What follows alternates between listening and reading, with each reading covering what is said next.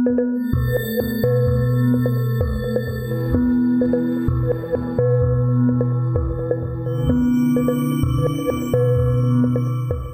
back to the History of South Africa podcast with me, your host, Des Latham. This is episode 136. The Zulu army has fallen on the Voortrekkers along the Bloukrans and Bushmans rivers, close to where Estcourt and Ladysmith are to be found today, but right now it's February 17th, 1838. The tributaries of these rivers were renamed Groot and Klein Moordspruit because of the bloody events of that time. By the morning of the 17th, most of the families camped along these streams and rivers were dead. Within a few hours, the right horn and centre sections of the army had overrun the outlying Voortrekker camps. Now the left horn prepared to assault Gerrit Maritz's laager. The Zulu army in the left flank initially approached the Viljoen camp, and Gert and Karel Viljoen, Gert Combrink, Izak Bezuidenhout, Meneer Schutte and Strydom rode out to confront the attackers in an attempt to protect their families. Acting like plovers, the decoys split up in full view of the Zulu warriors, Gert and Izak riding towards the Besaidnout camp, and the others between Engelbrecht and Bothma's camp. By now the Bezuidenhouts had been wiped out, and the two Viljoens realized that the Van and the Sneemans were also in danger, but could do nothing. The Zulu warriors spotted the two men and charged. They fired their muskets, then galloped out of range of the throwing spears. Each time they would dismount, fire, then remount. By doing so, they began to draw the warriors away from their wagons. They were fighting a tactical retreat, heading towards the main Voortrekker camp of Doornkop, hoping for some kind of miracle. While this was going on, the badly wounded Daniel Bezuidenhout, who'd been stabbed four times the previous night, had overcome his injuries and was running along the Bloukrans River, warning the Voortrekkers of imminent destruction. He had eventually stopped at Sybrand van Dyk's camp, where the women and children gathered, and led them westwards like a bloodied Moses. This bedraggled group was joined by more refugees during their march, and before daybreak they arrived at Hans Rutz's laager, which was alongside Petrus van Vuren and Gert Gier. The families had left their wagons and the growing group of trekkers then continued their trudge towards Doornkop. It was dawn when 196 voortrekkers, mainly women and children, staggered into view at the Retief and Greyling family laagers. Moments later, Hela Roberts galloped up on one horse, her two daughters on another, shouting that the men needed to come help fight the Zulu, whose camp had been overrun, but there was nothing they could do. By midday, the rest of the Voortrekkers, who'd survived the bloody attacks of the previous night, were staggering into Doornkop, collapsing on their knees, and thanking God for deliverance. Behind them, along the Natal rivers, Dingaan's rivers, the Zulus continued their rampage, wiping out anyone they found and finishing off the wounded. They were looting anything of value as they went, and as I mentioned last episode, their discipline was beginning to slip. The left horn had rounded on Gerrit Maritz's laager, which was heavily defended unlike the other trekker camps, and he threw back their first attack. Many narratives of the future were being created about this defense, campfire stories of stoic action, including one where Maritz's ten year old son armed himself with a pistol and fired on the Zulu while his mother and other women carried ammunition back and forth while dressed in their dressing gowns. Just then, Sarel Cilliers and five men galloped past the laager, heading towards the Barent camp, which was surrounded by remnants of the Zulu army and holding out. Further west, down the little Bushman's River, Gert Barents had drawn up his wagons in a half moon shape and was finding it difficult to defend against waves of Zulu warriors. Let not a hair on your head show fear, follow me, yelled Cilliers, and slammed into the surprised Zulu from behind. The fractured impis scattered, Abandoning their looting, some of the warriors sprinted into the Bushman's River, which was flooding, and drowned, as Cilliers and the five men fired constantly at the fleeing Zulu, the Boer muskets glowing and in danger of pre-igniting the gunpowder. To the east, Johannes van Rensburg's family and a few other small groups, there were fourteen men and twenty women and children, had managed to flee up the slopes of a nearby kopje, a kind of sugarloaf hill shape. This was a good position, the west side had a gorge gouged by a small, swift flowing spruit. Cilliers and his posse appeared out of the tree line heading for the Zulu, once again driving off the attackers. It shows you just how the much touted Amazulu discipline collapsed, that a group of six mounted Boers could chase off more than a hundred warriors. The bodies of both the Zulu and the Voortrekkers were now scattered over an area of around 40 kilometers wide along these rivers. Chaos and carnage had ensued as the warriors carried out Dingana's order to pulverize and ethnically cleanse Natal of the Voortrekkers. Two kilometers away from the Van Rensburg mountain retreat, Willem Pretorius's wagons were under assault, and an 18 year old called Martinus Oosthuizen had managed to break through a large impi of 1,500 Zulu warriors carrying ammunition to the beleaguered Pretorius. The Voortrekkers were now fighting back. More men joined Cilliers, and the Zulu turned to face this new threat, but the accurate and repeated musket fire broke their resolve, and one by one the groups of warriors cracked and ran. It was now that the full extent of the horror of the last night's fighting became clear as these men rode east along the rivers following the Klein and Grootmoordspruits. Near the Grootmoordspruit were three wagons which belonged to a group of Italian traders who'd followed the Voortrekkers, and one of the Italian women, Tertia Viglione, had sprinted to her horse when she realized the Zulu were upon them. She grabbed a bag of coins as she went, so painstakingly earned over the years, and galloped from camp to camp, shouting warnings. It was fortunate for many who survived that she'd done so. Later, she was lauded as a hero for tending the wounded with her torn clothing. The fighting continued. It was early afternoon when the impi began its full withdrawal, taking more than 25,000 head of cattle, sheep, and goats back towards the upper Tugela. The Voortrekkers began a series of counterattacks on the afternoon of the 17th of February, inflicting heavy casualties on the three sections of the Zulu army as it withdrew. The Amabuta were exhausted, and by the evening a powerful thunderstorm crashed overhead. Lightning killed a few of the Zulu warriors. This was another omen from the skies. Daniel Bezuidenhout was a broken man. He had lost his entire family, all his 7,000 sheep, his wagons, his oxen, everything. So it was a twist of fate that as he sat head in hands back at Doornkop, he was approached by four orphans, and he adopted them then and there. Johanna van der Merwe, who had been speared twenty times, lived, and Margarita Prinsloo, with about the same number of wounds, also lived to tell her tale. But Elizabeth the Beer, who had hid up a tree and whose blood had dripped on her pursuers, was not so lucky. She died of her dozens of stab wounds two days later. The Boers gathered back at Doornkop, and revenge was on their lips. The sounds of weeping filled the air, and for the next few days, outlying trekkers staggered towards this safe centre. The poor trekkers had lost more than 600 of their people. It was the biggest calamity to befall any of the settler parties anywhere in southern Africa ever, a significant event in the story.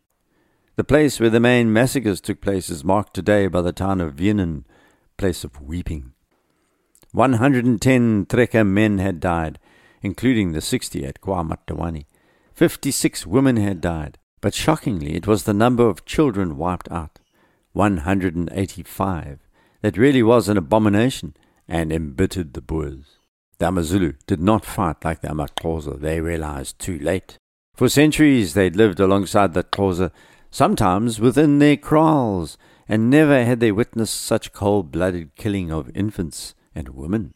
There were 250 Calidor Khoisan servants also speared to death by the Zulu. Everywhere gore splattered the landscape. The Boers had lost one tenth of their population, one sixth of their men. The Zulu had killed everyone, everything cats, dogs, even the chickens. However, in making a surprise attack, Dingaan and his advisers had totally underestimated the trekkers' fighting spirit and their grit even when facing odds of 30 or 40 to 1. They had discovered that even when at a disadvantage, the Boers could provide a sting. They could defend themselves, and they fought like tigers. The Amazulu had lost at least 500 warriors, and this despite attacking small groups of Boers, mainly women and children, at night. This fact was not lost on some of the Indunas as they trudged back to Dingaan. It was also part of the sentiment that had been included in the Isibongo, the praise poems of Dingaan. Izintakansinzi zinhlangene phezulu. Angiqondi nezophuka upiku. Finches are in collision in the air. I am not certain which will get its wing broken. The bird described as Intankansinsi is either a yellow shouldered wider finch or the bishop bird. Zulu historians aren't entirely sure which. Translators also refer to it as the kingfinch. So the underlying implication was that it was the image of the king or kings struggling for supremacy. Dingane versus Shaka versus Mzilikazi versus the Boers, the Swazi, and later Mpande. All of these were unresolved when this couplet was conceived by the izimbongi. It was now that the Zulu made a fundamental strategic error. Instead of surrounding this beleaguered and weakened force of Boers, then destroying them over the next few days or weeks, they took their livestock and looted goods and merely withdrew. The Boers had not been dealt a fatal blow. The Zulu presumed that Retief was the chief, and that the Indunas or the other Boer leaders had got the message, like they had done so often in the past across Zululand. And so they were continuing the tradition of Zulu raiding. It was what they'd done against the Amaswazi and the Amandebele. Once again, they were treating the Boers as if they were another African enemy. But this enemy was not going to retreat, and each survivor had taken Dingaan's attacks very personally indeed. They were going to be unrelenting as they sought their form of justice.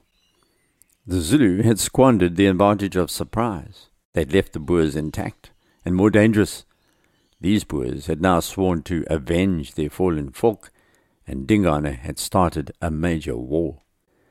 Worse, he made the cardinal error of starting a war he could not finish. Yes, Dingane had battered the Voortrekkers. Some did indeed leave Natal immediately and return to the Eastern Cape or Transorangia, but the few hundred left were now truly motivated to dispatch the Zulu king whatever the cost. The initiative switched to the Boers. The surviving trekkers set up a number of powerful laagers around Doornkop. They were fearful that Batlokwa chief Sekonyela would come sweeping down the mountains and seek his own retribution for Retief's treachery. The powerful chief on the upper Caledon and the mountains above Doornkop had got wind of the trekkers' woes. As I'll explain in future episodes, Sekonyela, however, was having trouble of his own with Moshoeshoe, so he wasn't predisposed to come down the mountain and teach the Boers a lesson, but they didn't know that. For the next few days, the Voortrekkers buried their dead and dragged the Zulu bodies away from their camps to lie in the open, consumed by the wild animals. This was the usual Amazulu technique, but the Voortrekkers were making their own point by leaving the bodies on the veld.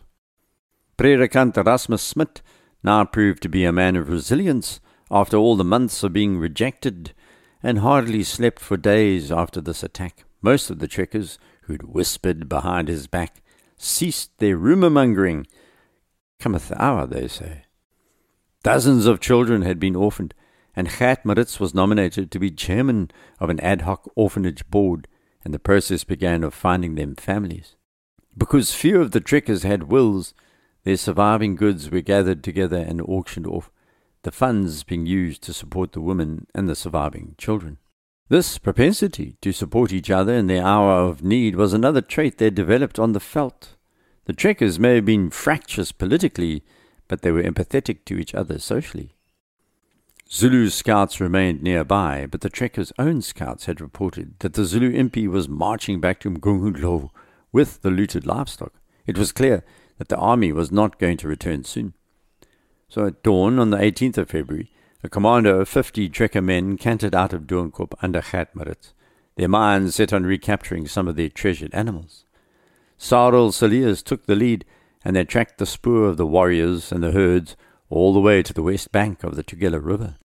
Now it was the Amazulu taken by surprise. Many were shot, but most of the looted animals had already crossed the river the sheep were on an island midstream and beyond the Boers' capacity to recapture. The sun was setting. The Boers could not risk crossing the Tugela, and some began crying tears of venom and frustration as they turned back to Doornkop. Maritz then sent letters over the berg to southern Oranje, to the Modder River, the Riet, and the Caledon. He'd received word back from the Boers there that at least 500 men would come to the Voortrekkers' aid. The rains still fell, a wetter summer than any had ever experienced. The laagers were cesspools, and remember the trekkers had no toilets. Life under the canvas in this muddy, overpopulated set of laagers was terrible, worsened by the fact that the Boers had moved what flocks they had left into the laagers or very close nearby. The stench grew. Everything became hard to bear. People were helping others, but even in the common ground where suffering takes root, there's a limit. Food was running low, and soon disease broke out. Measles, in particular, began to kill some of the children who'd survived the Amazulu raid. Then a letter arrived from the Durban traders on 20th of February to say that Piet Retief and his men had been killed. Amazingly, the Voortrekkers had no word of his fate until now. There was no grain available. The Amazulu had seized everything, or burnt the crops, so the Boers could eat only wild meat, and that was beginning to run out. Meanwhile, in Cape Town, Major General George Napier had succeeded Benjamin D'Urban as English governor. Napier, of course, was another veteran of the Peninsular War against Napoleon and had lost his right arm in battle. He'd walked into a crisis. He was extremely worried about the volatile Eastern Cape. The frontier was his first order of business. When the news reached him about the battles between the Amazulu and the Boers, he knew that it was a matter of time before the trekkers set up a foothold in Natal and would embroil themselves in frontier matters that could even destabilize the Cape's hinterland, he thought. Lord Glenelg, Secretary for War in the Colonies, agreed that it would be expedient to dispatch a small body of troops to Durban to deter the trekkers. And yet, these officials were still riven by uncertainty, because there had been a proviso that it must be the understanding that this action wouldn't mean the British intended to occupy Durban permanently. This matter was under discussion as events continued to unfold in Zululand. Despite the trekkers' appeals for help, it was quite a shock when virtually no reinforcements arrived, far short of the 500 they had been led to believe were on their way. Most of the trekkers west of the Drakensberg thought it prudent to avoid the Amazulu at all costs Remarkably, only eight volunteers arrived initially. These included Piet Uys and his 14 year old son, Dirkie. They rode in on the 1st of March 1838, and Uys, who was incredibly charismatic, began rearranging the defences. Not everything he did was acceptable.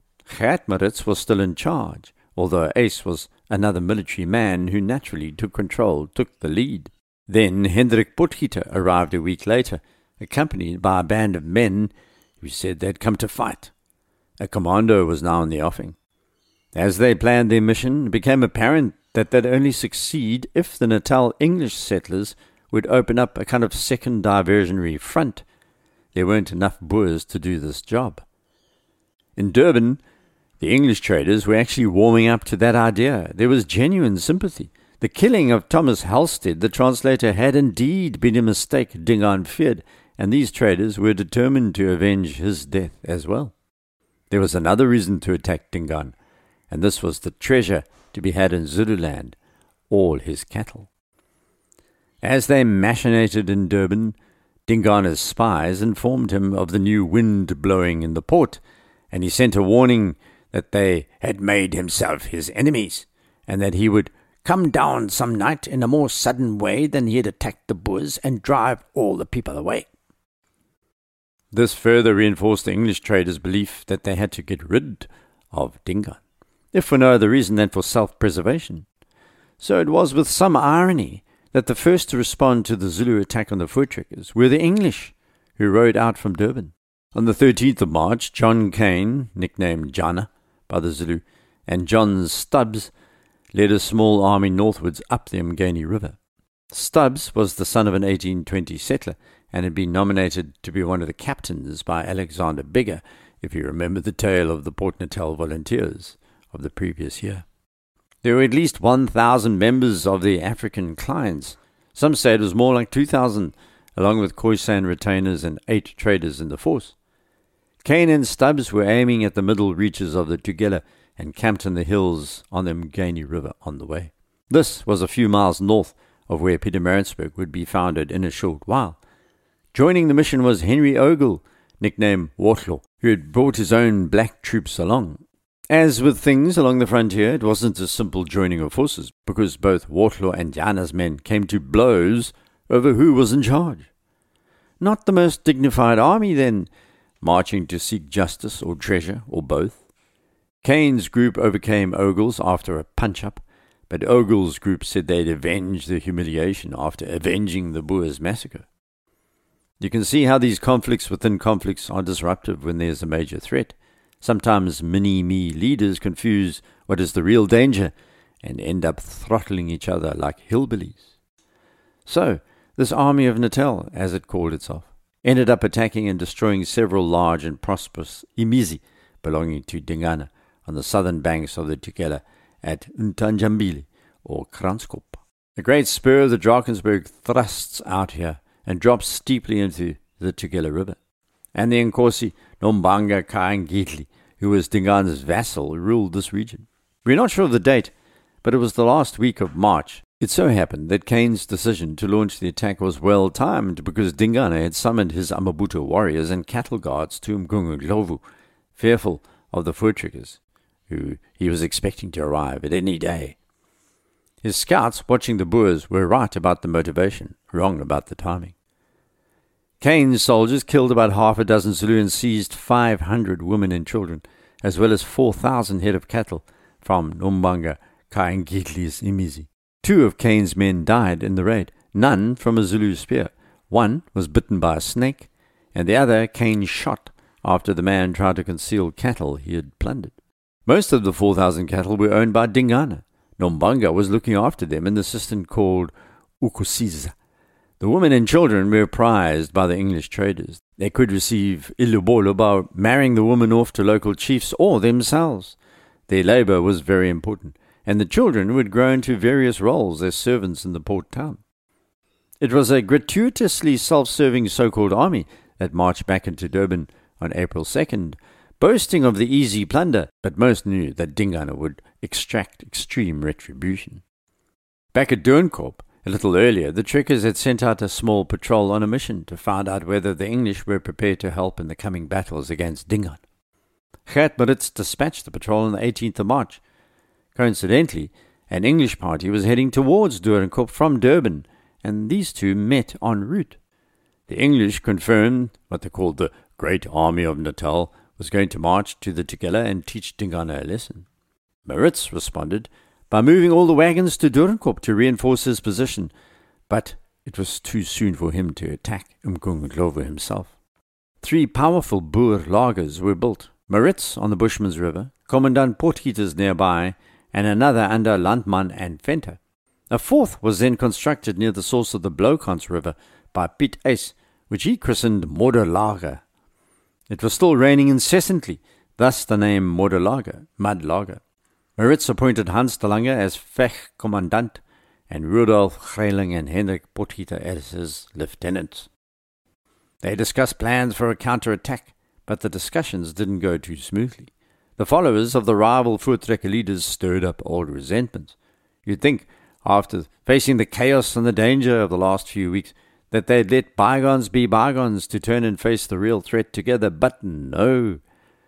Who was going to lead the force against Dingaan? Maritz still thought of himself as commander in chief, but he was growing weak from an illness they called dropsy back in the day, what we know as congestive heart failure. Neither Potgieter nor Uys would serve under him. They also would not serve under each other. On the 28th of March, as the great army of Natal marched back to Durban with its loot, a vote was taken at the Vech Lager to decide who would lead the Boer army against Dingaan. Piet Uys cracked the nod but his verbal contract was dotted with quite a bit of fine print. Uys would have to consult with the others, including Potgieter, who couldn't stand Uys. So Uys appointed Lucas Meyer as his deputy because a trekker by the name of Peter Erasmus refused. Another message was then sent to Durban. Would the English traders work with the Boers and conduct their own attack for a second time? On this occasion, coordinate their moves with the Boers. The English said they would. But this was going to be a fractious affair inside both sets of soldiers, inside the Boer commander and inside the so called Grand Army of Natal. Potgieter, you see, still had his eye mainly on the Highveld. He had merely pitched up to fight as a kind of mercenary in Natal and refused to place his men under anyone else's command. He was an independent ally, not to be ordered around by Piet Uys. Uys was forced to publicly accept that Potgieter was his equal. They had had similar arrangements when they had overcome Mzilikazi Khumalo and his Amandebele at Egebeni after all. That had worked out well enough. This was so, but that was a successful mission which obscured the weakness in command, where there had been no clear strategic lead, no clear vision or tactic, no proper understanding of the dangers posed by the territory they were now going to enter. The Egabeni Lark had been an attack on villages which had been taken totally by surprise.